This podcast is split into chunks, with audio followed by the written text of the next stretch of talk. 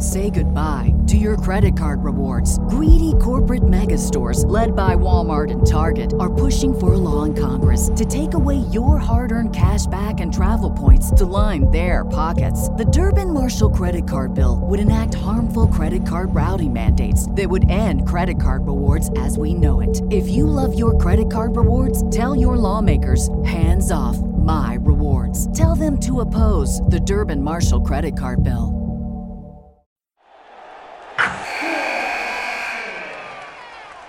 Wilson, you sent the game winning email at the buzzer, avoiding a 455 meeting on everyone's calendar.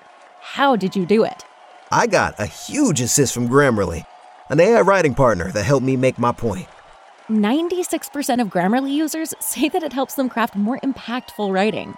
Would you agree? Grammarly helped adjust my tone to navigate tough work conversations. And it works everywhere I write, so I can quickly communicate effectively.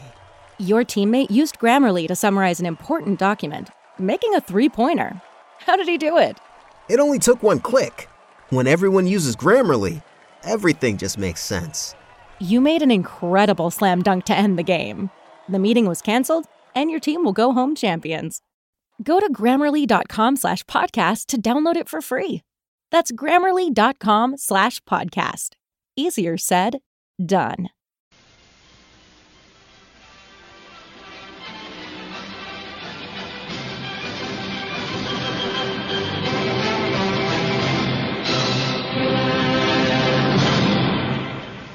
You can tell by the looks on their faces as they go scurrying through the rain. Maybe we pushed it too far this time.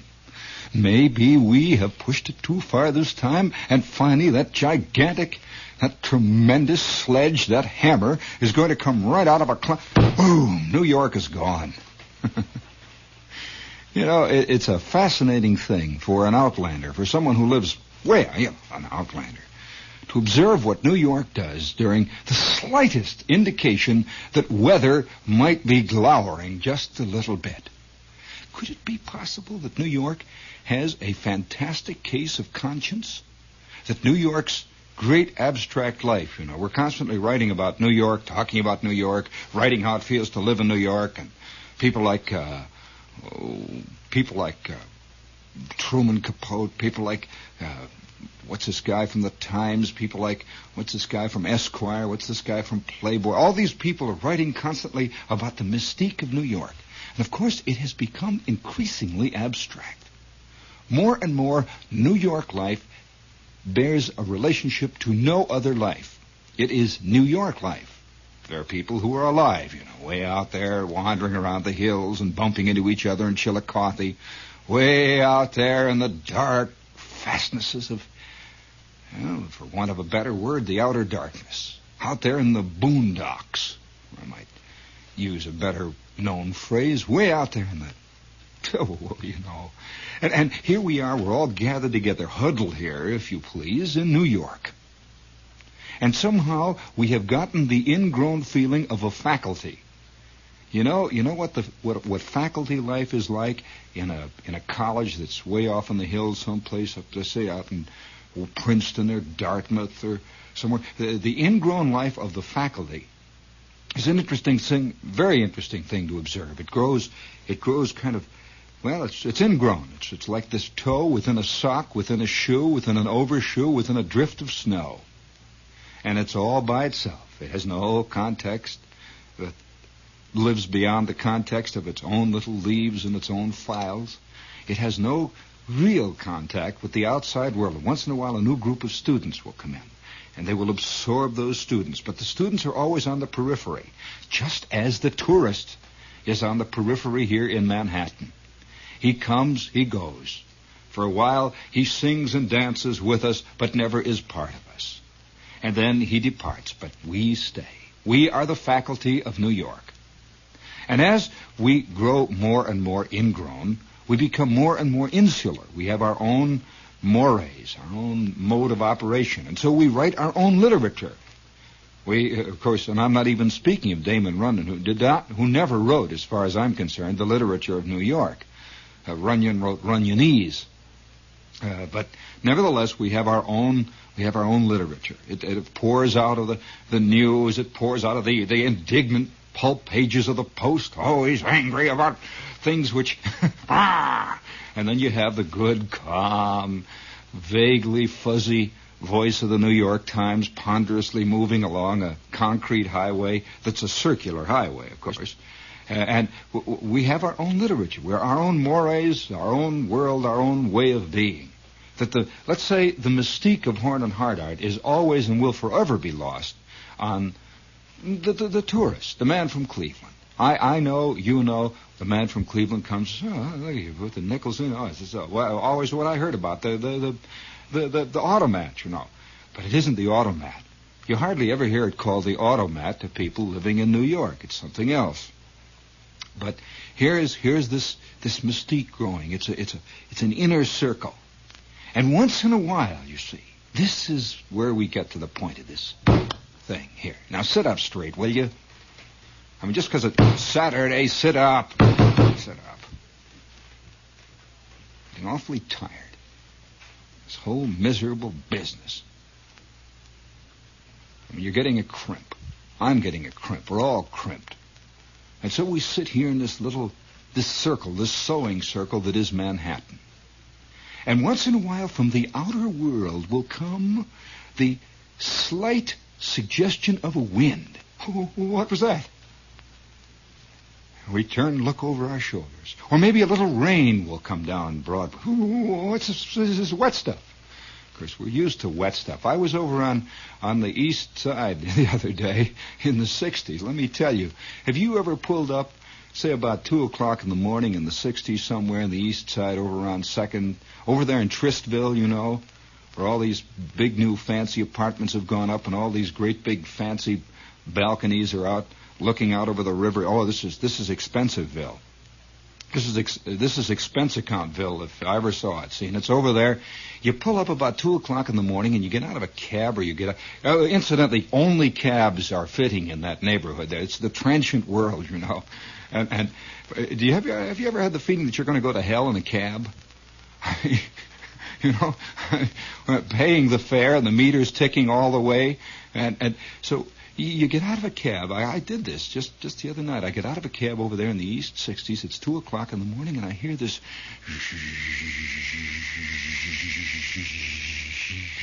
And it's it's all around me. Not a soul is stirring, not even a mouse. And there's a, there's a faint moisture in the air. And, and I had just left the west side where all was pristine and calm and quiet.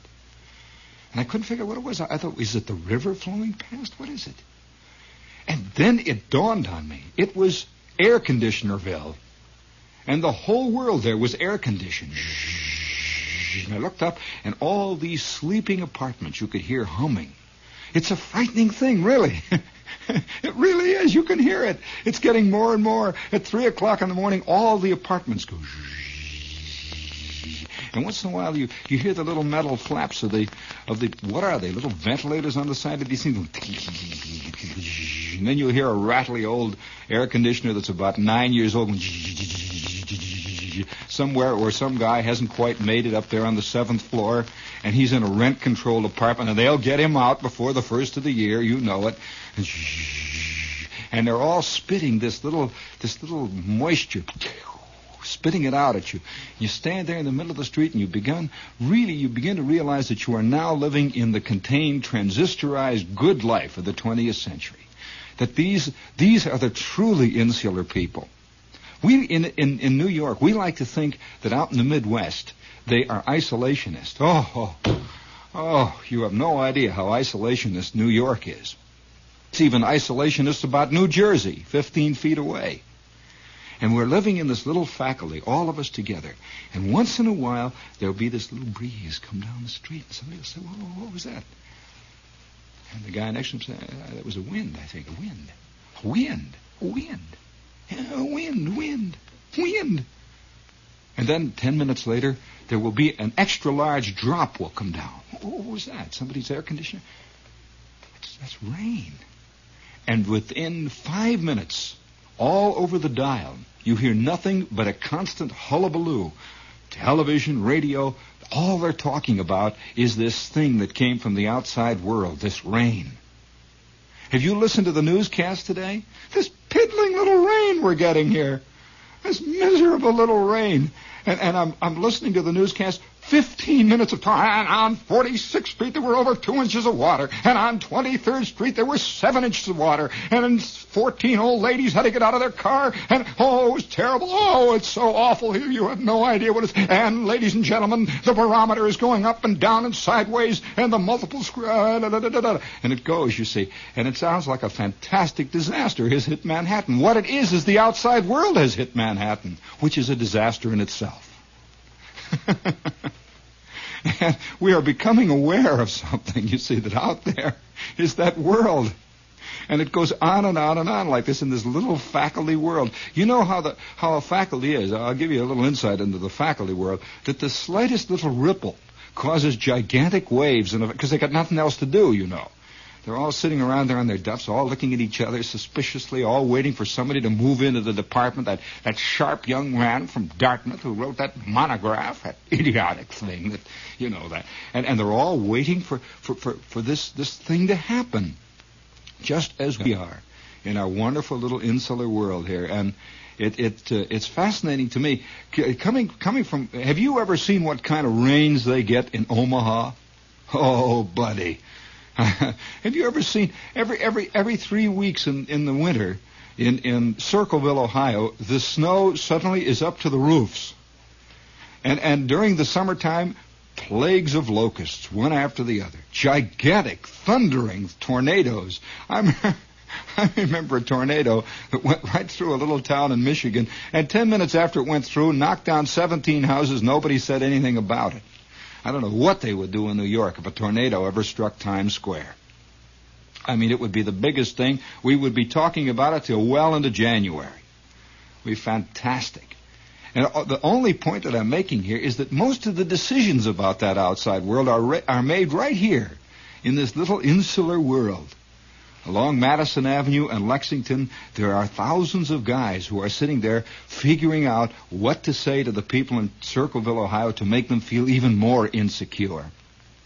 And they're sitting out there stolidly in Circleville. The tornado goes past, and after a while they can hear the buzzing of the locust wings. They can hear the chewing of the cutworm out on the tomato vines. And he knows about the real world out there. And we, we here, you know, we live in this wonderful, soft, warm. We're all sitting, you know, I had this feeling. There's a funny feeling about this. I just got back uh, from a cruiser, from a, a missile cruiser. And we're sailing 150 or 200 miles way out into the into the Atlantic. We took off from Boston, and we went out into that darkness, that that eternal sea out, out there and you see the porpoises rising and falling, and you can see a whale blowing way off the starboard bow, and then night falls until finally there's nothing but that, that dark inverted bowl, that eternal night. And let me tell you, I'm standing up there on the flying bridge, and I can see nothing but darkness. Billions and billions and billions of skies, all, all as far as one can see, and all the stars that you could ever imagine. And the ship is cutting through that black water at about 30 knots. You can hear an occasional banging somewhere, down, way down in the hold of this thing, or a creaking sound. Not a single light going. We're cutting through that water. You can feel the spray, and and it's a it's a strange feeling. You see, I don't know which is the real world. This world of the ship, which is as as insular as anything you can imagine, or that crazy world that I have just left. And as the ship comes steaming back, and slowly I'm getting drawn into this, I can hear the cacophony rising. You can hear the, the trumpeting and the bellowing and the booming and the crashing and the banging and the shrieking and the wailing and the moaning rising from the eternal, the, the eternal squadrons of the damned as I move back into Manhattan. And I'm once again in this fantastic, strange, whirling vortex, the whirlpool. I remember this, this story about, now I don't know which is the real world, you see. We're scuttering out there in the darkness, and there's nothing but sky and water and this, this steel hulk. Speaking of hulks, this is W-O-R-A-M and FM New York. Speaking of hulks, as Long John would say, it's time to take care of a bit of business. Filter. No. Now, can you tell me which is the real world? Would you, before you put that away, Jimmy, just, just, just one second here. Now, we're talking about the real world. Now, now hold it there for a second. I'll give you the cue. Now, remember this. I am standing on the flying bridge of a steel gray cruiser, like a long, like a long, sullen greyhound cutting through that black sea of the Atlantic, rising and falling, rising and falling eternally the way it's risen and fallen, up and down, rising and falling and reaching. Oh, yes, reaching, always reaching. Always reaching. Joseph Conrad, you know, I'm standing on the bridge of this thing, looking down at that black water and it's scuttling past us at 30, 32 knots, something like that. And and I'm I'm looking at this water and I realize that if, if I ever if I ever somehow was washed overboard or if I was walking along one of the one of the rails and and just slipped and skidded under the rail and out, I would be gone forever. There would be no coming back. At this time of night, at this place, and at this very instant in this ocean, we were on the edge of the Labrador current, and it was bitter, icy cold water. And you could feel that, that, that, that, that steely ice pick kind of wind that cut along the side, over the, over the bridge, and back over the conning tower, and finally out over the fantail. And you could hear that wind hissing and whistling through those radar dishes just above us. Up and down we're going. I'm looking out over that water, and I can see an occasional whitecap kicking up. You can hear the sea. And I'm thinking about what Joseph Conrad said. Conrad said, in effect, in a short story, a magnificent short story. No one ever wrote about the sea like Conrad, with the possible exception of Herman Melville. You know, all the all the British writers, all the all the European writers wrote more about society. The American writers in the early days of American letters dealt almost uh, almost uh, conclusively and, and eternally with those those dark forces that lay just outside the the guttering hiss of the campfire, and Melville was one of them. But but Conrad, a British writer, also dealt with the sea. And his remark about the sea said anyone who loves the sea uh, and I'm, I'm wildly paraphrasing him here. Anyone who loves the sea is crazy. Says the sea does not love. The sea knows no passion. The sea is purely mechanical. Purely and utterly and thoroughly mechanical. It's like it's like saying, I love this piece of sand. I love this rock, but with a difference. The sea is not only mechanical, but is a killer that rises and falls. And I'm standing on that on that that flying bridge, and I can feel just the touch of spray and that fantastic darkness and those billion stars above us. And I can see way over somewhere in my mind only, way over somewhere this wild ca- cacophonic, fantastic rising and falling hoopla, brouhaha, roar and pitch and steam of the thing I had just left, New York, that little faculty that booming, bellowing faculty of which I have been part of, caught up with, ensnarled with, enmeshed by, for so long I can't remember anything else now. And I'm standing on this flying bridge and I'm looking down at this water and I realize if I go in that water, there is no more. Ever. And there's a guy standing next to me. He says, did I ever tell you about the time? This guy I knew that was on a British freighter. They were out in the South Seas. We got to talking about falling in the water. He said, was this guy who was a third mate on a on a freighter out in the South Seas. He says, I know the guy. And they had just they had just left a, an island port and they were heading east. And they were in the darkest, deepest, most shark-ridden part of the of the Pacific. The water was warm and soupy, but oh so deadly. And it's it's four o'clock in the morning, and the third mate is the officer of the day, and he's making his rounds of the deck, just quietly walking around. He gets around to the fantail, and, and there were maybe two or three men awake on this ship. This little old freighter was beating her way. And he looks down over the fantail. He's examining the screws. He's making sure that he's making a check. He's making sure that everything is working fine. When suddenly the ship took a slight roll when he didn't expect it, and he was pitched right off into that darkness. Over that fantail into that hissing, steaming, boiling, shark-ridden Pacific water and he saw nothing but the lights of that ship retreating. He was wearing a white T-shirt. He was wearing a pair of white shorts, and a pair of those low-cut gym shoes. That's all he had. He's floating there all by himself in that eternal grave. And he sees he sees that ship going off into the distance. And he knew he knew that they wouldn't find out that he was gone until they changed watches. Four hours hence. He knew it. And he knew that when they found this out, they would be four hours away. And he knew that the moment they found it out, they would probably turn around and steam back to where they thought perhaps he might have been lost. Four hours back, or thereabouts. So hence he had a minimum of eight hours to float in that deserted sea on one of the lesser used, way off the beaten track, little known sea routes. It would be as if you're lost on a gravel road a thousand miles away from the turnpike. Don't expect them to come and find you here. And so he lay on his back and looked up at the stars and just lay there. He knew that it was eight hours. He set his mind for eight hours and just quietly paddled and tried to stay above water. And that sea heaved. And sure enough, within ten minutes, a shark came nosing around in the darkness. Can you imagine a shark at four o'clock in the morning in the darkness in an unknown sea? And the, the first indication he had of the shark, it was so dark, was that it nuzzled him. Moved up and just went boom. With that great big leathery nose up against his ribs. Boom. And he stiffened. And the instant you stiffen when you're trying to float on your back, you sink. Down he went. He, he, he, he relaxed again and floated to the surface. Boom! This thing hit him again. And he lay there. He moved his left hand casually, easily, trying not to trying not to startle anything, trying not to, to, to tip the boat. And then when he got in the position, he just shot out with his foot. Sacco! And he kicked the shark between the eyes. Just boom! and the shark moved back and began to circle. And every ten minutes thereafter, the shark would move in and just sort of nuzzle him. He would kick again. And then the shark was joined by a second shark.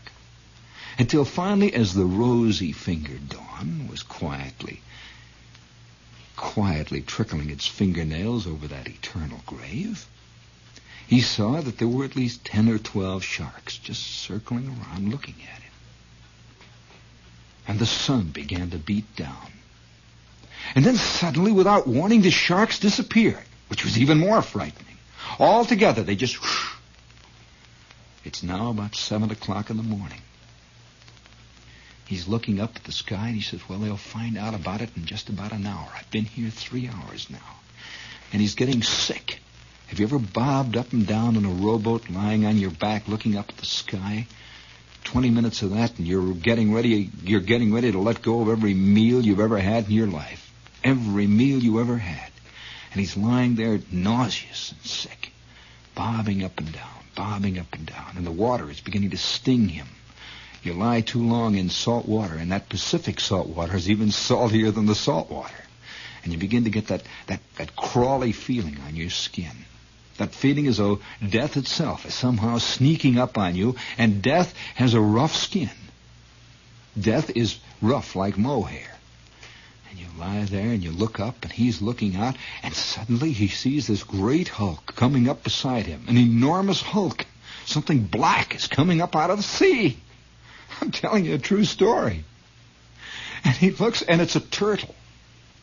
Have you ever seen pictures of these giant Solomon Islands turtles? Here's this enormous sea turtle with great flippers. Now, these things are not carnivorous, really. They're just sort of, you know, they're just sort of like a ward heeler. Kind of friendly and a little sneaky and untrusty, but at the same time big. Oh, they throw their own weight. And this great big turtle just bobbed up next to him and swam slowly over and looked him right in the face raised his old head out of the water and looked at him. And then stuck his head down and bumped him like a great big fat two-ton beach ball. Boom. Down he went in the water again. Now he's really sick. He's got another mouthful of salt water. He bobs up, and the turtle just continues to nudge him along a little bit. Boom, like this. And he, he realizes that three more bumps like this, and he is done. He is done. He is waterlogged. He is soaked. He will not be able to come back. So he hangs onto the side of the turtle's shell so that the turtle can't get around in front of him again. And there the two of them are out there in that giant eternal ocean, that sea. He's clinging to the side of the turtle. And he realizes now the turtle is giving him a little rest. The turtle is just quietly flapping his flippers and once in a while going, Bleh. You know how turtles do. You know, they have this problem. This, this is a diet problem. It's an awful, awful bad diet. He's flapping his flippers, and this guy is hanging on to the flippers out there. And by this time, the sharks are back again, but they see now he has a friend. and he is clinging to the turtle, and the turtle is just quietly going, bleh. And once in a while, the turtle submerges a little bit. He goes under, looks around, and this guy just quietly floats to the surface like a bobber. And he waits. And the turtle comes back, and this continues for about another hour and a half. And then just as suddenly as it began, they disappeared. Turtle, sharks, and all. And that sun began to crack down. It was now about 10 o'clock in the morning. He was so sick he couldn't see the sky. He couldn't see the water. He just lay on his back. He's been in the water now for six hours, only on the hope that this ship might come back. Only on the hope, that's all. A very slim one. And he didn't trust the skipper anyway, really. It's a no good type. And so he lay on his back with that sun beating down, and he began to feel the skin peeling off of his, his forehead and his cheeks. The salt water was working on him. The sun was working on him. And once in a while he would see high overhead, way, way high overhead, a flight of seabirds. You don't call to the terns. You don't call to the kestrels. And, and, and occasionally an albatross goes slowly moving across the horizon, and he lay. And sure enough, 20 minutes before the eight hours were up, he sees coming over the horizon a tiny dot. It is his ship. And for the very first moment, he felt a tremendous, overwhelming, completely engulfing panic. He really felt panic. Panic because now he saw. He saw the very glimmerings of something that might save him. He saw that they might not save him. Even more, possibly, because the sea was a heavy, heaving sea. And if you've ever tried to see a tiny bobbing single head on a sea, this is, you know, this business of, of, of needles and haystacks is chicken feed and kid stuff. And he's bobbing. And he began to panic.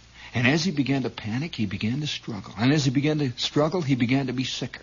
And as he began to be sicker, everything began to spin and get blue and green, and he practically passed out just because of the panic. And then he saw that the ship was slowly beginning to come about. They were giving up the search. They had searched for four hours back over that route. They says, no, he's gone. Let's go. We're losing time. And then, just at the last instant, believe it or not, somebody, a seaman, walking along the rail who wasn't even on lookout, looked out over the horizon and saw that tiny dot. They put down a boat and they pulled him out of the water. And the instant they pulled him out of the water, he broke down completely, thoroughly, utterly, and completely. Didn't regain his senses for maybe ten days, three days after they'd been in port. And for weeks after that, he was still out at sea. For weeks after that, he was still getting bumped by turtles and nuzzled by whales. Which is the real world? Which is the real world? I'm out there on the flying bridge and I see that black water scuttering past, and all I can hear is New York in the distance. All I can hear is... 200X. Ah, New York! This is it! This is the real world! This is what we want! There's a great Yes. new gasoline from That's the real world. Boy, it's good to be back here where it's real. Woo! Glad to be back. Glad to be with you folks. I'll award you the brass figlagee with bronze oak leaf palm if you can tell me who it was who said, Glad we could get together, folks. you know, I saw a cartoon. Speaking of that, you see, the point that, that, that we're trying to raise here is that we are living a life of such complete abstraction here in Manhattan. Such complete abstraction that any time anything that even smacks of the real sneaks down Broadway and gets our pants legs wet, there is a fantastic panic that goes through us. What is that out there? Oh, we're pushing it too far. We're pushing it too far and a giant male fist one day is going to come. Can't you just hear that on a newscast? Ladies and gentlemen, from the WOR newsroom, we just have received reports that an enormous golden chariot was seen 4,000 feet over West Babylon, Long Island, driven by a man wearing a gold helmet, shooting bolts of thunder and lightning from his left hand as he drove his golden steeds in the general direction of Montauk Point. When we get further information, we'll return to this point. Stay tuned for further notes from the WOR newsroom about the Golden Chariot disaster. And now back to the top 40 favorites.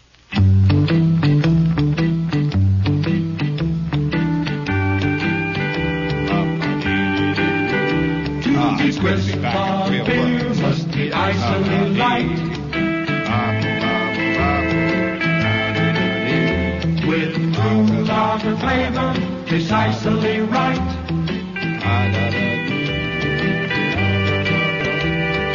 Lively, golden, crystalline clear.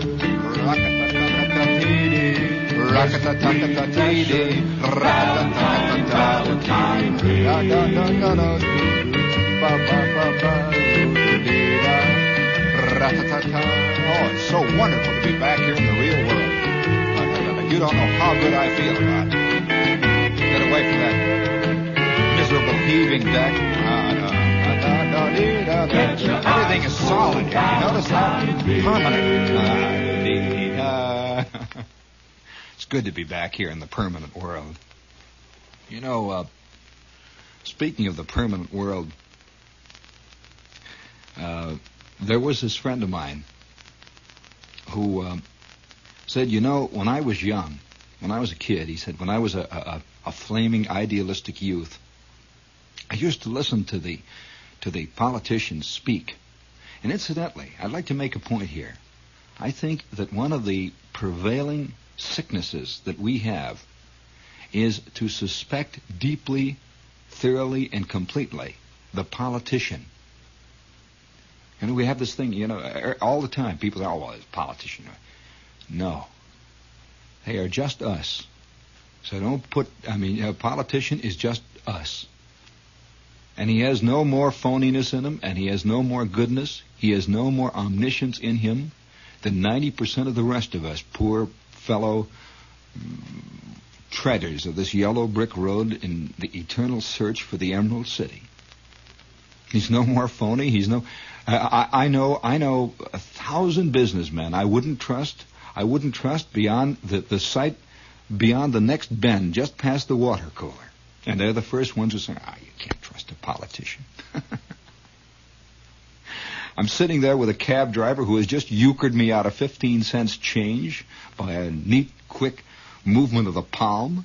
He says, ah, you can't trust, I can't trust those politicians. And that phony has been knocking down ever since they took the tax off. And all up and down the line. and, this friend of mine, you know, he's, he's, uh, it's interesting, you know, how we, how we identify or don't identify. We, we want. Somebody made the point in the Village Voice that I thought it was very well taken. I hope that somebody, I hope that uh, somebody picks this up. Uh, but that's that's beside the point. We'll we'll save that for tomorrow night. This friend of mine was, we're talking about the the whole thing, and I'm, I'm I have I can't recall any time ever that I have become more deeply embroiled or more involved or more interested not involved. Unfortunately, I, you know, we're, we're only involved by just sort of standing around, but more interested in what is happening in the world than today. I think we're living in historical times, really historical times. All times are historical, but sometimes are, are, are more than others. Uh, mean more than others. It's just like your daily life. You might have four or five moments in your day that are much more significant than the other moments that have led up to it and that follow it. And I think that we're living in a momentous, truly a momentous period now. There's no question about it. It's been it's been moving this way for probably 40 years, and now it's it's kind of coming to a climax. And we are we are embattled, and we don't know which way to turn. If you notice that hardly any any political man, any politician really talks about the fact that hardly anywhere in the world can you find a real friend. That everywhere, every place you look, backs are being turned on us in spite of the loud assurances to the contrary. Now, this is a, this is a fascinating thing to see. Not so much that backs are being turned on us, because at every point in history there has been a patsy. We're, we're, we're patsy number one right now, and and ten years from now, I'm quite sure that there will be another patsy that the world will turn its back on because always, always man has had to have something to stick pins into to, to somehow give him a sense that the rottenness that's happening in his life is somebody else's fault. We always have had to have this thing. It's a patsy. We're, we're the patsy now. But have you noticed that hardly anybody really talks about it except in the broadest of generalities? because we're living in such an interesting dream world. We're living in such a such a fascinating world. I was listening to a politician the other day talk incessantly about how many more cars people have today, how many more television sets. How, how many more breezeways? Now, what are you people complaining about? These professional gloom dealers are constantly, he says, and he goes on, and this is a great leader, a great leader. And, and I, I kept hearing the echoes of some guy standing on the side of a, of a limpid pool in Rome. And he's, he's standing up there with his long robes hanging around him, and he's waving his hand in the air, and he's saying, What are you complaining about? What are you talking about? These the sore heads are always coming up talking about these barbarians. Look, you had more grapes per capita last year than ever before.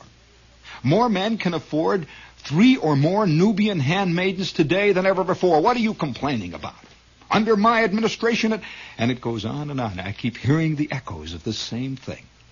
Always. and this friend of mine is listening to the speeches going on, and he says, You know, when I was young, when I was a kid, by young he means in his teens and his early 20s, he says, When I was a kid, I used to say, Isn't it, wow, he says, Isn't it isn't it terrible that these politicians don't believe what they say? I mean, isn't it awful that they don't believe what they say?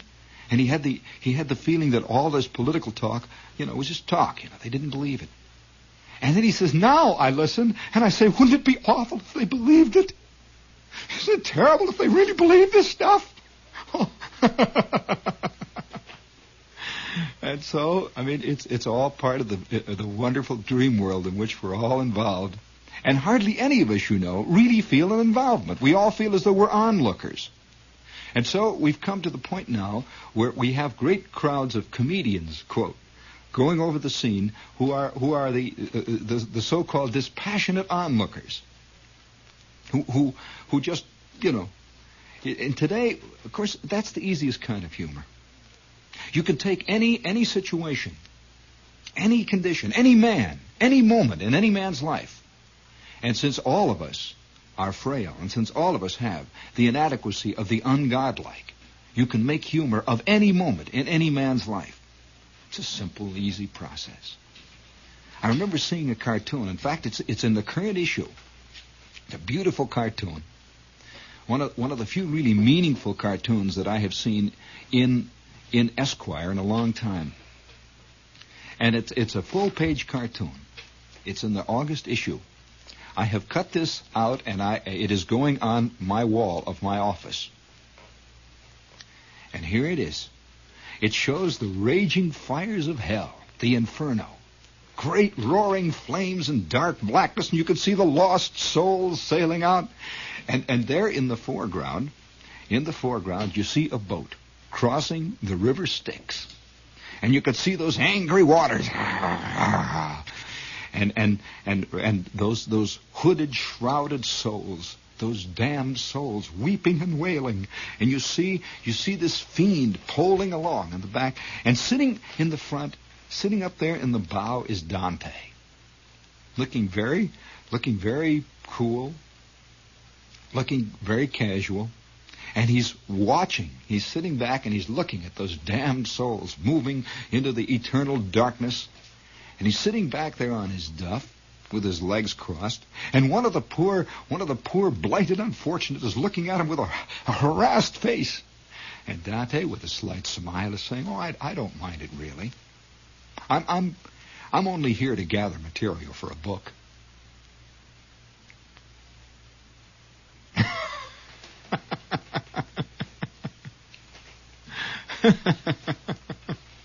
Whither goest indeed, O thou mankind? It's like, you know, speaking of, of Dante and the Inferno and all, the, did you read this little news? This is symbolic of our time. We have this great desire to do it.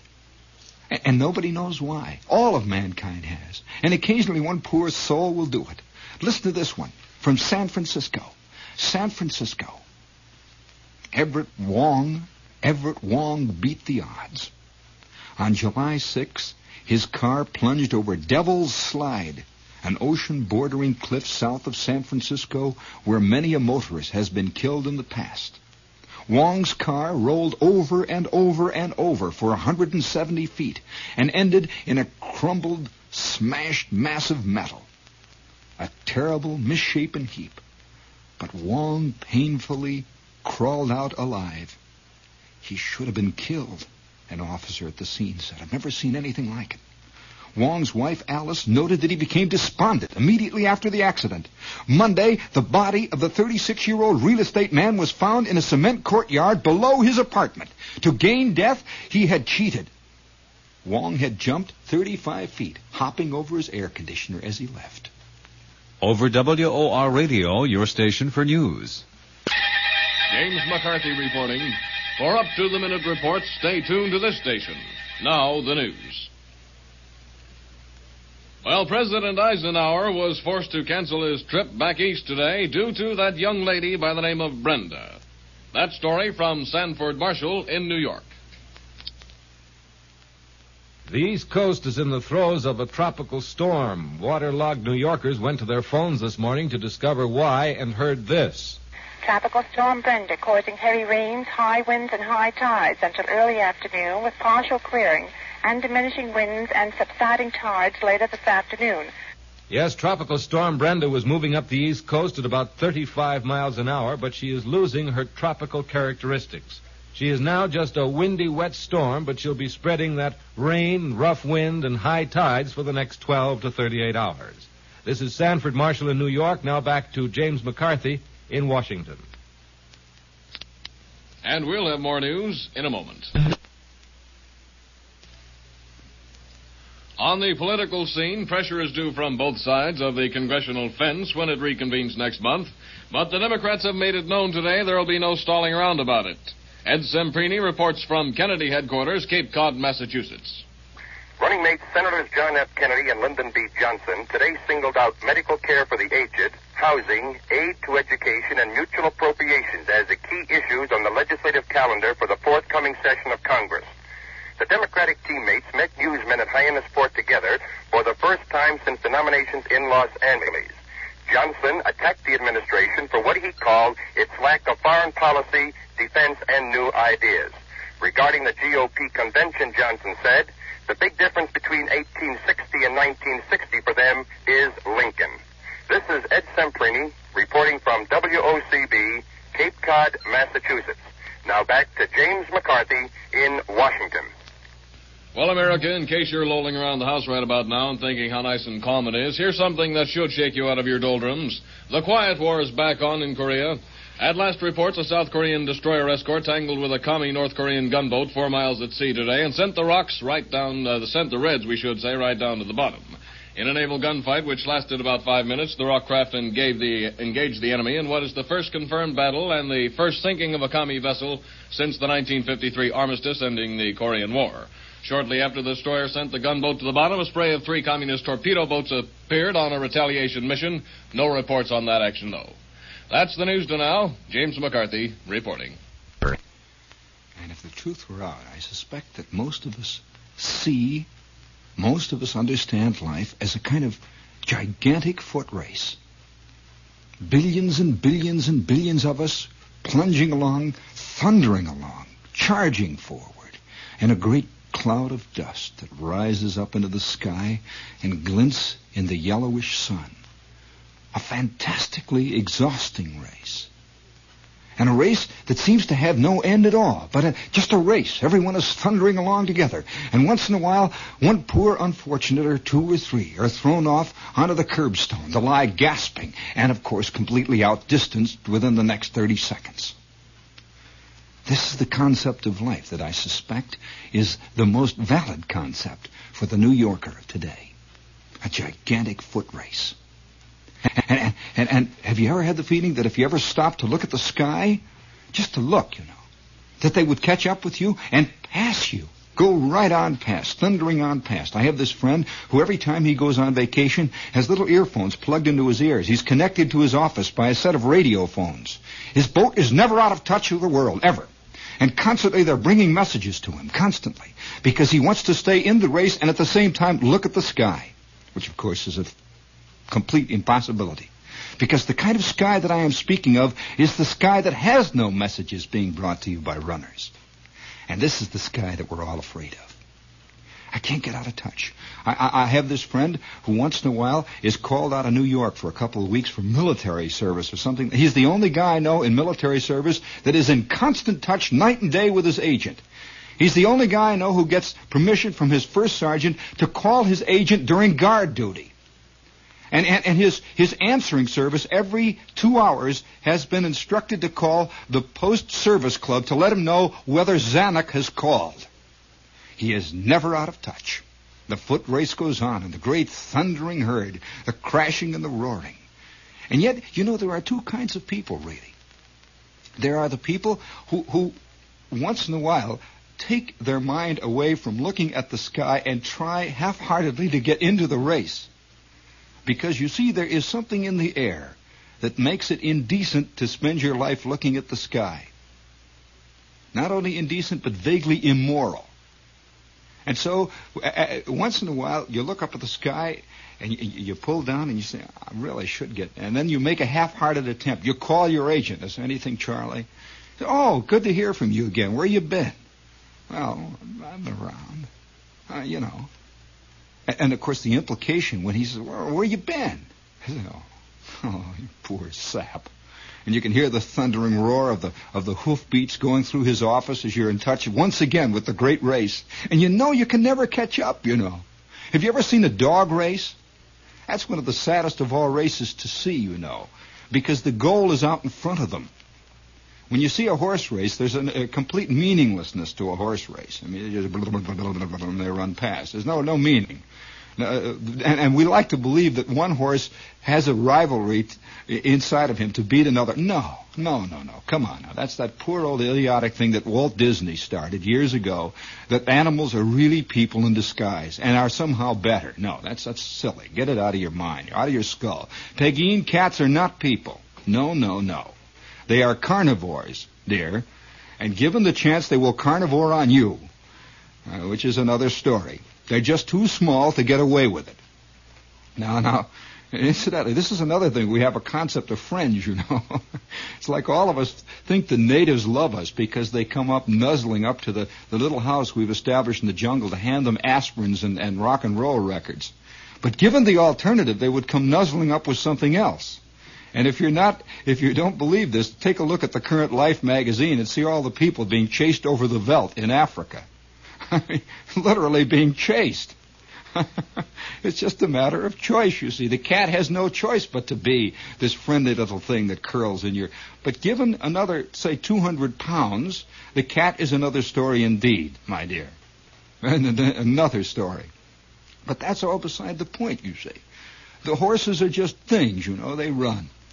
But you, you go to a dog race. You see, I learned a lot about this problem of the thundering herd one time when I was inadvertently admitted to a dog track outside of Miami at one point in my career when I was working for the government. I had risen to the rank of PFC rapidly by diligent study, and I was allowed a few hours off from the tether. And somehow or other, I wound up in a dog track of all places when you're in the army to be. I mean, this is more, I can't tell you how symbolic this was, how meaningful it became. It was, could very well have been one of the turning points of my life. Have you ever wondered how in the world you got to be what you are? Where the turning points really were? How come you didn't wind up uh, Harlow Curtice or something? I mean, he's obviously no more brighter than no bright. Hey, speaking of that, did you read that fantastic thing on the on the front page of the New York Times? The triumph of PR over the truth. Incidentally, you know what public relations is? You know, most people think public relations is is is is advertising. It's completely different. It's the opposite, you see.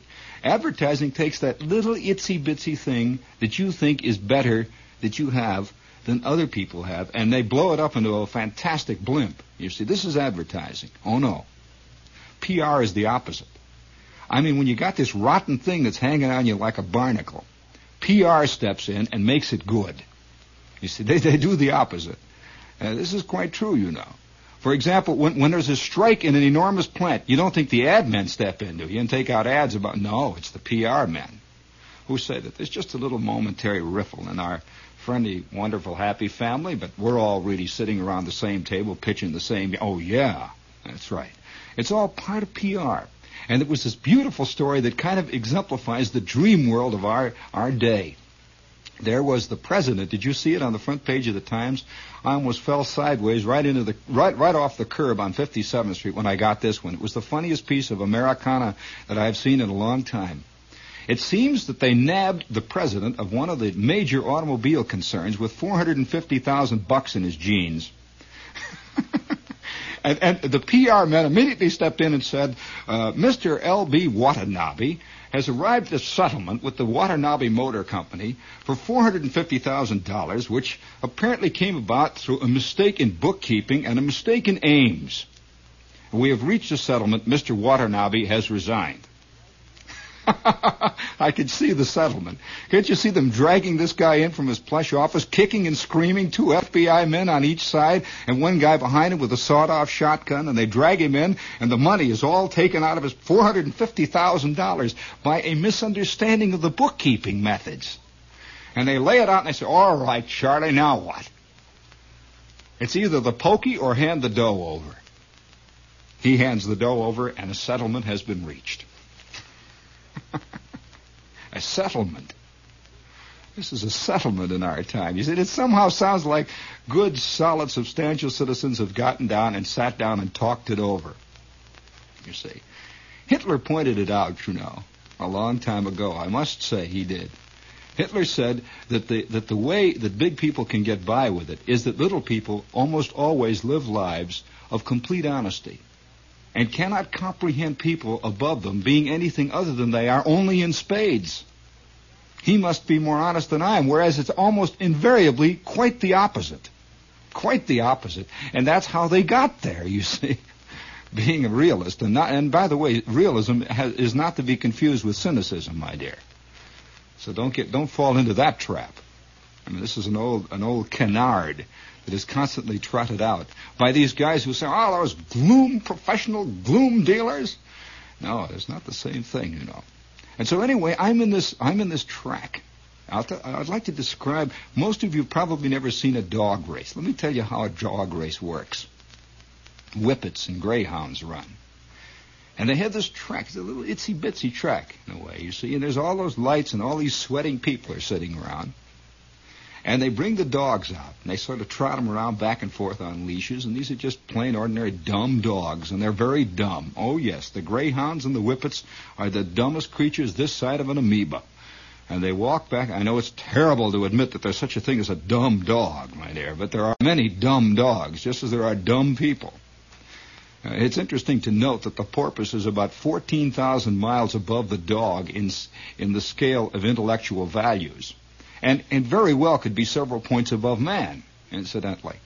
In fact, I was aboard this cruiser, and there was a whole school of porpoises going alongside of us, giving us the old bazoop every five minutes. They'd come out of the water and look at this thing and give us the business again. Man was right back after it. This poor old cruiser had been mothballed with the best of intentions to cut out war. If you, and now we've taken off all the shades and we're back at it again. And the porpoises go on. I mean, who is right, you know? Poor clowns. And so I'm, I'm, I'm sitting at the dog track, sweating away, wearing my full dress uniform, my PFC suit, looking out there, and I have my 75 cents bet on number seven, which was a thin, really ribby looking creature. Very moth eaten, and they were walking them back and forth out there. I had never seen a dog race. Let me describe it. And all these dogs were brought together in a little, sort of a little mob, and, and put into little chutes, and their, their, their, their little, their little tethers were taken off, and there was a ringing of a bell, boing! No, it's not cruel at all, my dear. No, no. Uh, wait till I tell you what happens. There's no cruelty involved. I mean, when is there going to be a society called the Society for the Prevention of Cruelty to Us? I mean, to get us out of this crummy race. I mean, that's what I want. I mean, I'm talking about the great race. You know what the, I know what, you know, have you ever had anybody call you on the phone and say, how is it going, Charlie? How is it going? Well, I'm going to ask you, how is it going? You know what the it is that I'm talking about? hmm Wouldn't it be fantastic if it was taken off of your back? If you could forget all those miserable things, you know, when you're when you're three years old, they begin to drum into you that ambition is the soul of honor and goodness. And as a matter of fact, almost invariably, the world has been undone by ambition. All the worst tyrants in history were the most ambitious people in history. Every one of them, every last single one. Uh, do you remember when Castro came in? I don't want political office, he said. I don't want to have anything to do with the army. I'm going to come back and study law again. yes, sir, that's my baby. No, sir, don't mean maybe. And and, and each one of us is just as bad. Give you 30 seconds in the boss's chair and you would become a fiend. Believe me. An absolute, utter, and complete fiend. It's inside within every one of us. Don't think for a minute you're any different. And the reason you're so wonderful is because you've gotten nowhere. Believe me. You have not been given the chance to wield the axe. Given the chance, look out. Nellie, bar the door. And if you couldn't wield the axe, you would never get into that seat. Ever. It's just the rule of thumb of the nature of the jungle. But nevertheless, I'm sitting there and I'm watching these dogs, and here is the significant point. Suddenly, up pops in front of these dogs a rabbit. A phony rabbit. Let me tell you, it was the phoniest rabbit I've ever seen, and I, baby, I've seen some phony rabbits in my day. I've worked for some. As a matter of fact, I happen to work now for a genuine rabbit, but a rabbit, you know. And so, nevertheless, I mean, I, I got nothing against rabbits. But then again, I've got nothing for rabbits either. I can tell you this very definitely. I mean, I can take rabbits or leave them alone, you know? And so this, this rabbit popped up out of the track and started to run on a track, a little metal mechanical deal. And these dogs took out like, like idiots after this rabbit. Obviously a mechanical rabbit. And they're running like mad. And the rabbit is going, and everything is hot, and all the people jumping up and hollering. And the rabbit is about two jumps ahead of the dogs. And every time the dogs begin to catch up, the guy advances the speed of the rabbit a little bit. He's got a control board. And they run even faster. And then the rabbit goes fast. And they run like mad. They'll finally, they all go across the finish line, and the rabbit disappears into the ground. And they lead him off the track sweating, waiting for the next heat. Next time they'll get that rabbit. Each one of them says as he's led into his pen. Doesn't that sound familiar? Doesn't that sound familiar, Daddy? Whose life are we describing? Huh? You know what happens when one of the rabbits when one of the rabbits is caught by a dog? I'll tell you. It happens quite often. Oh yes. The dog catches up with the rabbit and he merely gets knocked on his duff. It is an electrical rabbit that has four electrodes sticking out of the back end, and as soon as the dog catches up, pow! on his keister.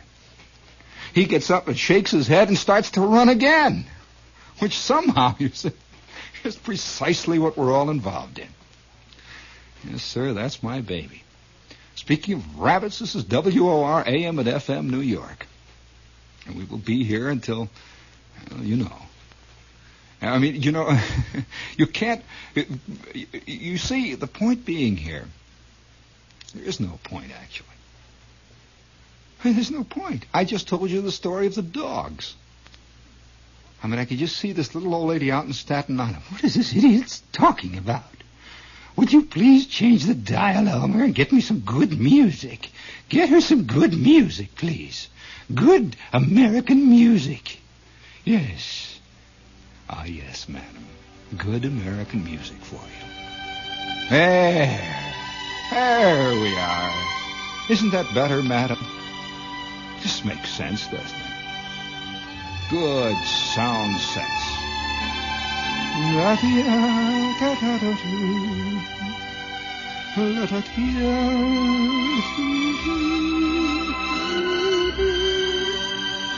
That's much better, Elmer. You've finally gotten rid of that idiot. Heaven's sakes, I don't know how they allow people of that kind to get on the radio. These beatnik types. Oh, Always talking about dog races. I can't stand it. I love dogs.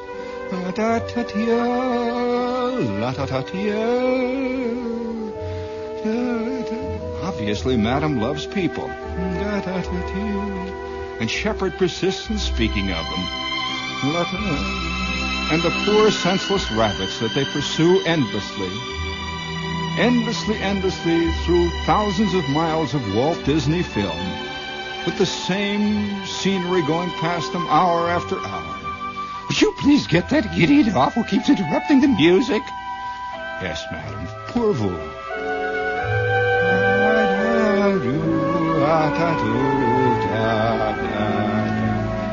Just remember,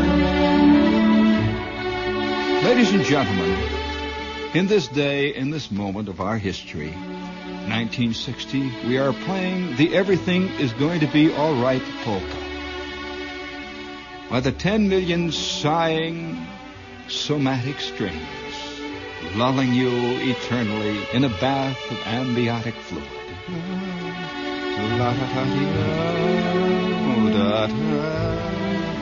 Of course you've got more automobiles than ever before. And more air conditioners, too. There's no question about that. And you're more, of course, certainly more secure than you ever were. You've made your third payment already on that plot in that friendly, that friendly eternal resting place out on Long Island, close to the bus station, where your friends can. And it, by the way, it's non-segregated. It's purely democratic. But you have assured yourself of a preferred position by buying early.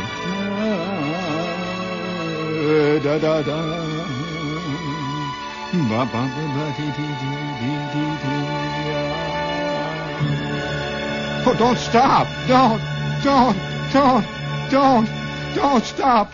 Oh, can you imagine the terrible sight of an American who has suddenly been weaned from his mood music? And is out there in that dark, cruel sea. Shall I, shall I tell you the awful truth, my dear? That on our warships that are plunging out over that dark, that dark Stygian main, there is a loudspeaker in every gun turret that plays mood music. Yes, I'm telling you the truth. And they're also playing The Barbarians Are at the Gates Waltz. For all of you who have gathered, gathered to dream for just a moment, for a year, for a decade, maybe for a century.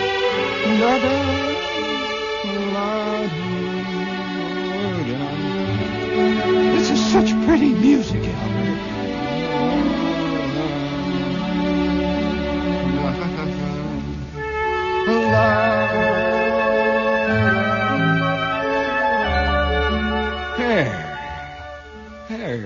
You feel better now? It's so nice to get out of the rat race. Have you noticed that? I'd like to point out one thing. Have any of you ever seen rats racing? And we eternally call it the rat race. Actually, what you're talking about is the people race. I've never once seen a rat race another rat. As long as I've been around, and I've been around, you know, baby. I've been around. Speaking of being around and getting there, the next time you fly the coop, or at least make the poor, pitiful attempt, you know, you can never do it. Don't think for a moment you can. No matter where you go, you are you. And, and the saddest sight is the sight of a tourist a million miles away from home trying to find another him. Trying to find another him, you see. He stands and looks at the Fontana di Trevi, and the great waters are rising and falling, and he's wearing his Thom McAn shoes, and he is still literally, thoroughly, and completely him. He will never be anything other than that. He is always an eternal observer, as we all are. And so the poor Italian coming out of the out of the dank little doorway just outside of, let's say, the, the, the square of Tritone, eh? he comes out and he has his little postcards and he looks at you and he he himself can never escape being himself. We are eternally this way. I would suggest that the next time you make the poor pitiful attempt, you do it via Lufthansa. At least you will be lulled for a moment. 14,000 miles above the sea. No wonder we love jet flying. It's the most unreal kind of flying there is. I mean, you don't even see the ground in a jet. You are, are you are to- totally and thoroughly in limbo. You are. Uh, you know what I'd like to do? I would. I wish some airline, and I'm going to make this suggestion. You know, I sat with a Lufthansa executive, and we talked about this thing. And and they have some of these these beautiful old DC-6s. I love the DC-6 and these beautiful old Super Connies, which I think is the is the most graceful of all aircraft. I wish they somewhere somebody would dig out a biplane, a real biplane with open cockpits, two open cockpits, you know, a biplane. In case those of you who are completely bred and born in the jets and don't know what a biplane is, a biplane is a thing that has it's. I'll tell you, it's, it's like if you took a, a piece of the Venetian blind, you know, and you cut it off, and it's got two things sticking out from each side, and it's got a great big thing sticking up in the back, and wheels hanging down. I'd like to ride in an airplane again that has wheels hanging down, you know. And get in the, I'd get in the front cockpit, and they, they'd strap me in, you see, thoroughly, complete, just strap me in with my leather jacket and a great big cloud of sheepskin up around my neck. And then I would have my leather helmet pulled down over my eyes, great big goggles, and I would sit there, and the and the and the of course there would be a white silk handkerchief that would flow back in the breeze, and I'd sit there, and the and the pilot would get behind me, and he'd say, "We're taking off," and he'd holler, "Contact!" and the and the mechanic would grab a hold of the prop, and, and by George, we'd be flying, and away we go. Can you imagine what what a, what a sensation it would cause if one air I don't care what airline it would be just name it. Lufthansa, TWA, KLM announces that they have a biplane flight now available for the true aficionados who really want to do it. You know, there would be a line of 8 million guys waiting to fly via open biplane. I mean, I mean, the, the dangerous kind of plane that could very well be lost off Greenland forever. I, I'd be, I would be the first in line. I don't know why, but I would be there. Wouldn't it be a tremendous thing? And I'm sitting there talking to this guy. I says, you know, why don't they keep a couple of these old, these old, these old, you know, the real airplanes on the routes for people who like to sit for 14 hours, you know, who just like like like the old steamers. I I I can't think of anything better than to take a, a long one week steamship ride. Really, seriously. Or, or to fly for 14 hours over this airplane, this airplane that just quietly flies along. But you get into a jet. Now, I've flown into the interior of Europe on a jet. It's a strange sensation. To those of you who have never flown a jet, it is the most unreal sensation that you can imagine. It is really indicative of our time. That, that flying to Europe has been reduced, I think, to uh, a kind of, uh, you know, like throwing away a, an old used Kleenex or something. You don't even think twice about it. Let me tell you about the first time I saw Kleenexes. You know, it's funny. I remember these, some of these things make make a vivid impression. I had this teacher named Miss Shields who was very advanced. Uh, Miss Shields had already in that period given up Winnie the Pooh and was deep in, in Little Orphan Annie and Annie Rooney. And she was she used to read us out by the hours. She used to read us Raggedy Ann and Raggedy Andy. And I remember one day Miss Shields, who who had who had kind of yellow, you know, the kind of hair that that is wiry, that sticks out like a great cloud from the head. Uh, she was always wearing a kind of a Brillo pad made out of hair.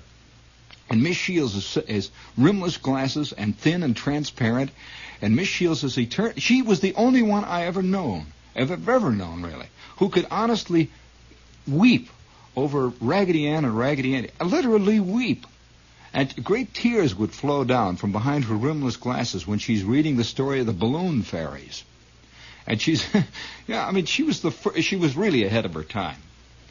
I mean, she could have been a good, she was, a, she could have been a woman commentator today, way ahead of her time.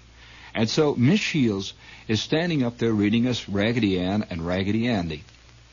And and I'm noticing that as she finishes each each paragraph that was particularly poignant, she would take something out of her purse, a white handkerchief, and blow her nose. That ladylike nose blow, you know, that that little that little wiping back and forth. And she had one of these razor-like noses that bent from side to side when she would wipe. This is a librarian nose and she would wipe it back and forth, and then she would tuck it into her into her purse again, and she would go. And Raggedy Ann said to Raggedy Andy, "Oh my, the pirates are after us now! Please come away with me, Raggedy Ann." And she would read this, and she would go on, and she would blow her nose again. And then occasionally she would reach into her purse and take out another one and drop the others into the wastebasket. I couldn't imagine what she was doing. I came from a bandana handkerchief, a real bandana family and big red things and yellow and green. I, I haven't had a good blue bandana in years. And, and this is the kind of fan. And she's throwing these things away. Do you know what I did after class? I'll tell you exactly. It's an awful thing. This is a real confession. I looked in the wastebasket to see what they were, and they were paper. I had never seen Kleenex before. And it was kind of a shock. You know, it was the beginning of the plastic world. And I went home and I said, hey, Mom, Miss Shields blows her nose in paper. I had the wrong idea. I thought it was another kind of paper, actually. And she says, well, yeah, she's using Kleenex. I said, Kleenex? What's Kleenex, Ma? She says, she's standing over there by the sink in her rump-sprung bathrobe, and she says, Kleenex is paper handkerchiefs, Ma. I says, but doesn't Miss Shields have real handkerchiefs? She says, Kleenexes are real handkerchiefs. I says, Ma, they're paper. She says, but they're real handkerchiefs. I says, but what about my handkerchiefs? My, I take my bandana out of my pocket. She says, that's a bandana. I said, but it's a handkerchief. She says, no, it's a bandana. Miss Shields is using Kleenexes. My mother was going the way of all flesh. And little did I know it. And everywhere, everywhere, every, of course, it was the beginning, you see. It was the beginning of the slow transposition to where today now you can buy a sweater that is called virgin nylon. you see. That it, it's gotten rid of that old crummy wool stuff that we used to have, you know, that old miserable cashmere. And, and now we have virgin nylon. Can you imagine a guy who can't afford virgin nylon? and so please, please, don't, don't, don't leave me. Hey, hey, Ed. Hey, hey, ooh, don't leave me. Don't leave me. Don't. I, I, I need a little shot of dream here. That's better. Give it a little wow. That'll make it good. That's what we need. You see, the truth comes out in the most unexpected of all places and tells about our deep-seated fears. As you know, almost all of you are aware that, that, that womankind has almost completely abdicated her role in the, in the world of today. Almost completely. But her conscience will not allow her to do so. Man himself and I'm speaking in the small letter man. He too has abdicated his role. His role of the slayer of saber-toothed tigers, the cracker of clamshells, the ranter and the roarer against the great bolts of lightning that come out of that darkening sky. He no longer rants. He no longer roars. He no longer feels the dark, the dark, cutting surge of overwhelming anger. This was man's role. Woman's role has too been abdicated. And so we must somehow gain, if possible, the vicarious substitute.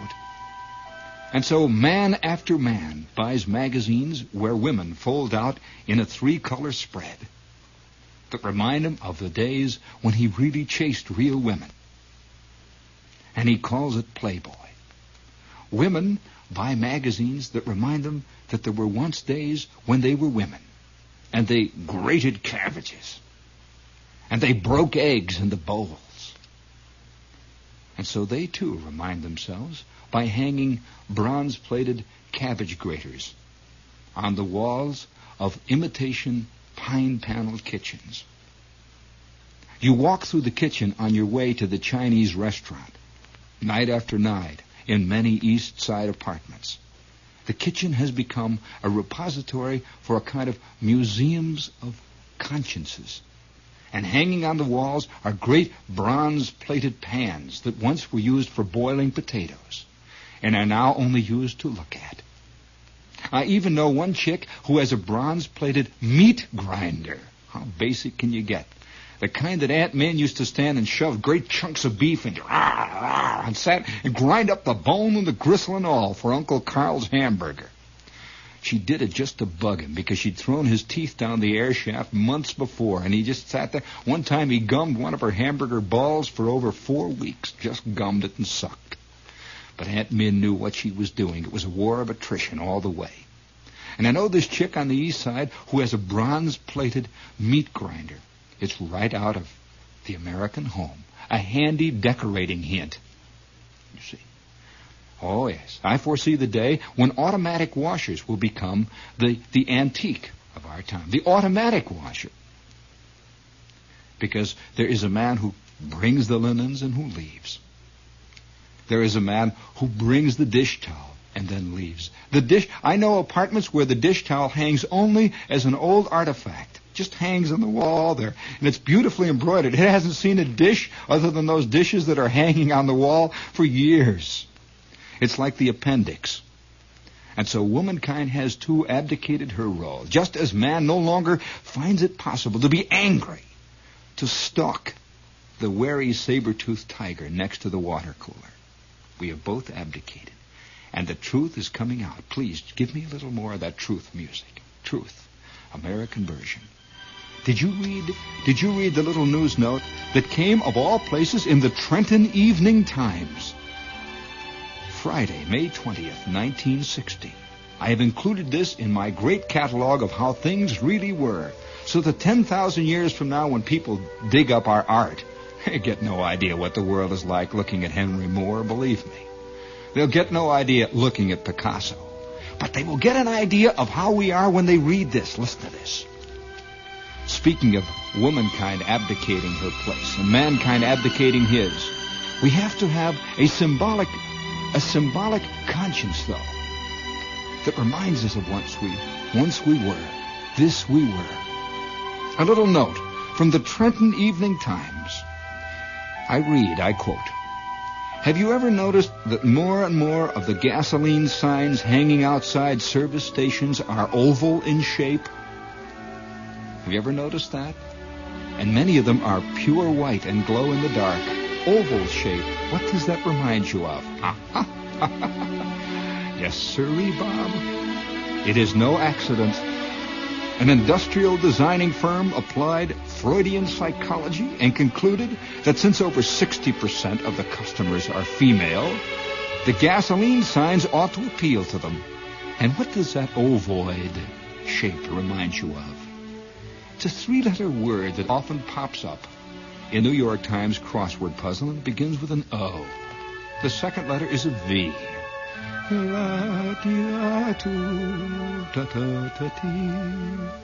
The oval shape was chosen because it is said to quote, and we are quoting the industrial firm, a symbol of the mother relationship, the egg and the home.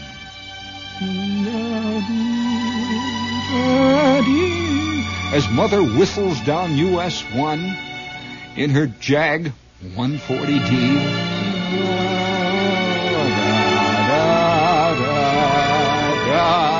Mother, mother, mother, we salute thee.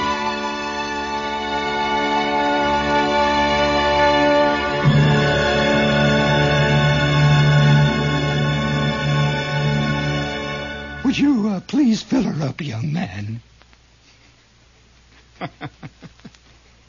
and mother reaffirms her motherhood once again to the tune of $4.61 worth of 105 proof. Have you noticed gasoline is becoming a Freudian thing? Have you noticed this? Oh yes, gasoline is no longer sold on its on its octane or what it does. Oh, indeed. There is a series of TV commercials that scared the wits out of me. It shows this desperate-looking guy. He's sitting there, and he's got a crew cut and a low forehead. Believe me, he's got a low forehead. Have you seen this guy? He's a desperate, and he's got this nervous-looking chick sitting next to him, and he's looking around very, very, uh, very impatiently. He's looking for the guy. Obviously, he's looking for the gas station attendant, and he's pulled into a, a gas station. He's looking around, right? that nervous, irritated, rotten look that you see on the face of everyone running after the mechanical rabbit. And the announcer says, "Men on the go, men of action. Choose Watanabe gasoline every time." And he's the guy that I'm always afraid of every time I'm driving.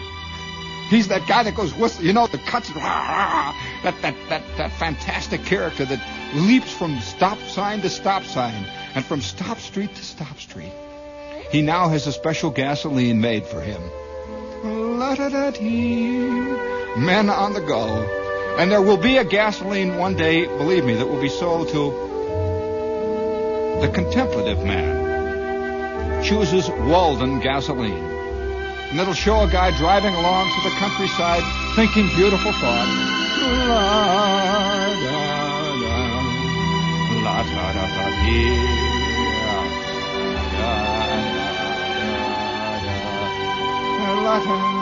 And then there will be one. There will be one sold to the concerned man, and there'll be this guy reading. He's reading the New York Times editorial, and you see him. And, and coming out of his TV set next to them is the is the grim, concerned face of Edward R. Murrow. The concerned man uses realist gasoline. Uh-huh.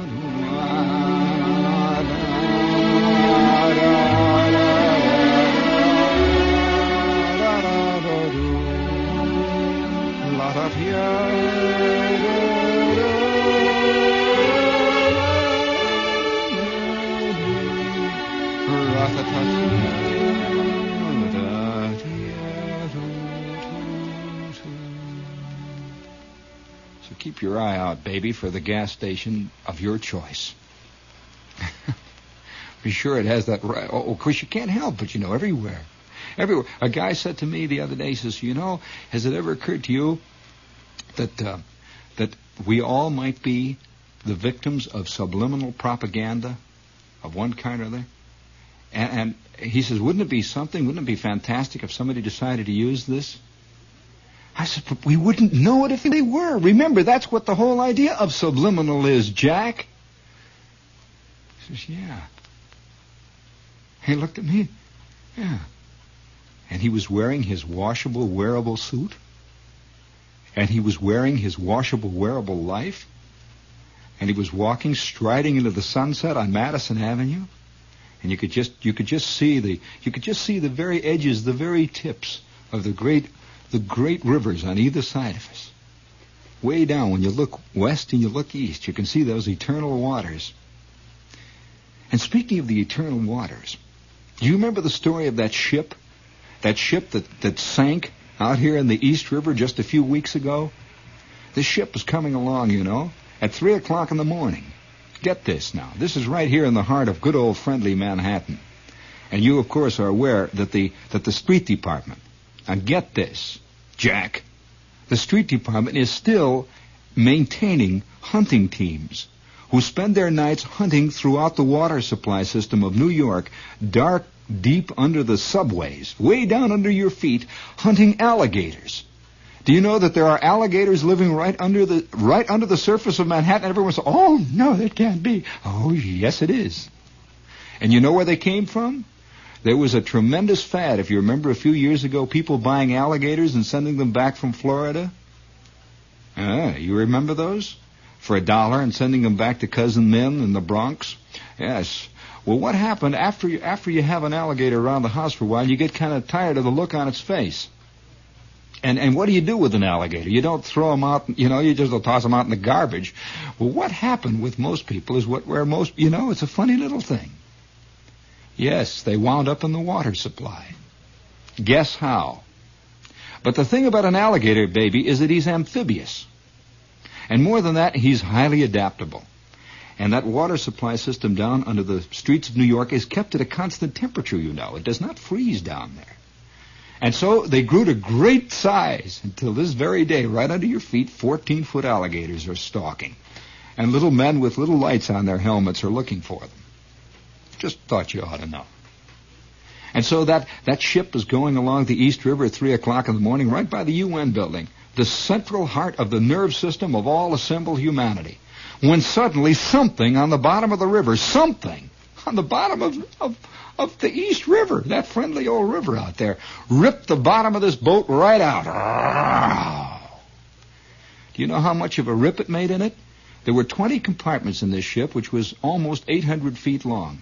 It ripped a line right down the middle of the ship through 16 of the compartments, like a gigantic can opener. And at last reports, they still hadn't found what it was.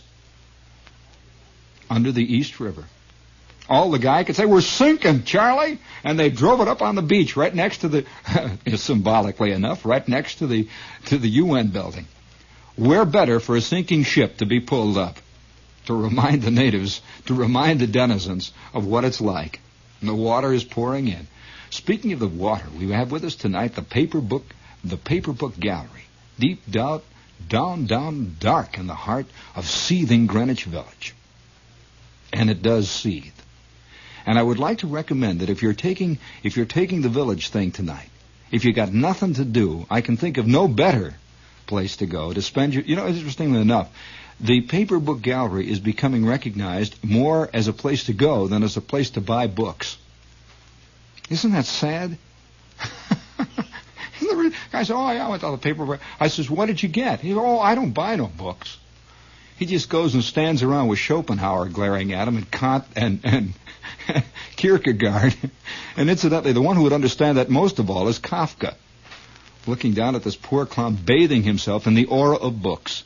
Well, if you'd like to do it, it's the Paper Book Gallery down on Sheridan Square. And remember, it's the Paper Book Gallery. They have deliberately placed four steps in which you go down to get into this place. It reminds you of the mortality of which you are part of. You can't escape it. And you will find that this is undoubtedly one of the most intriguing shops of any kind you've ever been in in New York City. There are two of them. There's one on 3rd Street. And incidentally, the one on 3rd Street, uh, by the way, the gallery will be open till 2 o'clock this morning. The greatest collection of paper books in the, probably in America. But two doors down from the one on 3rd Street, at 82 West 3rd Street, is Yin and Yang, which unquestionably, to me, at least, is one of the finest Oriental restaurants in New York. And according to Gourmet Magazine, is one of the finest five Oriental restaurants in the United States, which I will not go so far as saying. You know, I'm beginning to have a great unfaith in, in, in reviewers. Reviewers obviously are emotional people. I wonder what Walter Kerr thinks every time he walks past that sign that says, a best blah, blah, blah, musical I've seen in years. You know the one with a four-letter word in it. and it's literally one of the worst. so what happened that night anyway? Too many olives. But nevertheless, Yin and Yang at 82 West 3rd Street is truly one of the finest Oriental restaurants in America, and they are open on Sunday. You'll find, and it's very difficult to find a restaurant, a good restaurant, open in New York on Sunday. And if you're going out for dinner, you'll find them open tonight till 10. You'll find them open, oh, 10, 11, they're open to 1 and you'll find them open till 2 o'clock in the morning, most weeknights. And they open at noon tomorrow, and they will be open until midnight. And this is 82 West 3rd Street, Yin and Yang, and they have a bar. They have a bar. Now, now, now, don't... So you see, he jumped over his air conditioner. It was only a drop of 35 feet. That's the point, you see. Over the air conditioner. Over WOR Radio, your station for news. A man with drive. A man with drive gets. Say goodbye to your credit card rewards. Greedy corporate mega stores, led by Walmart and Target, are pushing for a law in Congress to take away your hard earned cash back and travel points to line their pockets. The Durbin Marshall credit card bill would enact harmful credit card routing mandates that would end credit card rewards as we know it. If you love your credit card rewards, tell your lawmakers hands off my rewards. Tell them to oppose the Durbin Marshall credit card bill.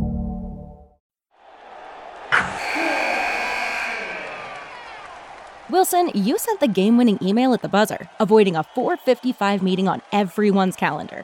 How did you do it? I got a huge assist from Grammarly, an AI writing partner that helped me make my point. 96% of Grammarly users say that it helps them craft more impactful writing. Would you agree? Grammarly helped adjust my tone to navigate tough work conversations. And it works everywhere I write, so I can quickly communicate effectively. Your teammate used Grammarly to summarize an important document, making a three pointer. How did he do it? It only took one click. When everyone uses Grammarly, everything just makes sense. You made an incredible slam dunk to end the game. The meeting was canceled, and your team will go home champions. Go to grammarly.com slash podcast to download it for free. That's grammarly.com slash podcast. Easier said, done.